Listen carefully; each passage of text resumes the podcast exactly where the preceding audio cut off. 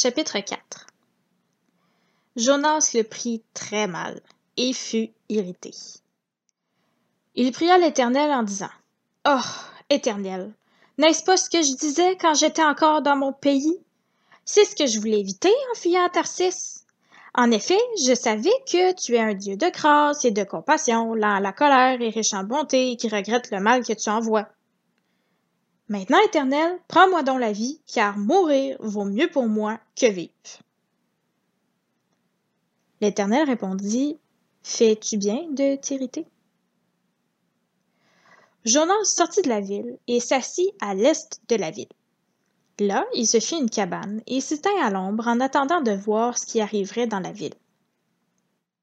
L'Éternel Dieu fit pousser une plante qui s'éleva au-dessus de Jonas pour donner de l'ombre à sa tête et le délivrer de son mal. Jonas éprouva une grande joie à cause de cette plante. Mais le lendemain à l'aurore, Dieu fit venir un ver qui la rongea, et la plante sécha. Au lever du soleil, Dieu fit souffler un vent chaud d'est, et le soleil frappa la tête de Jonas au point qu'il tomba en défaillance.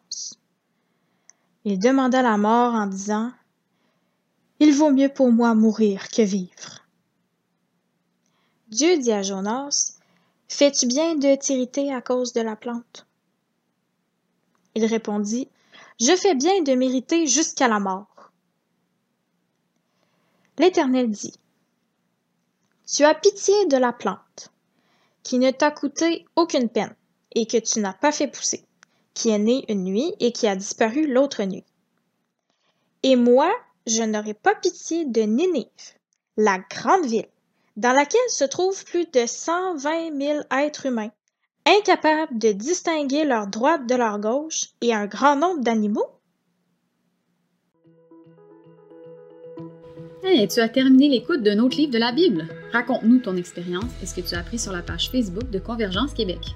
La Bible du peuple est lue dans la version second 21 avec l'aimable autorisation de la Société biblique de Genève.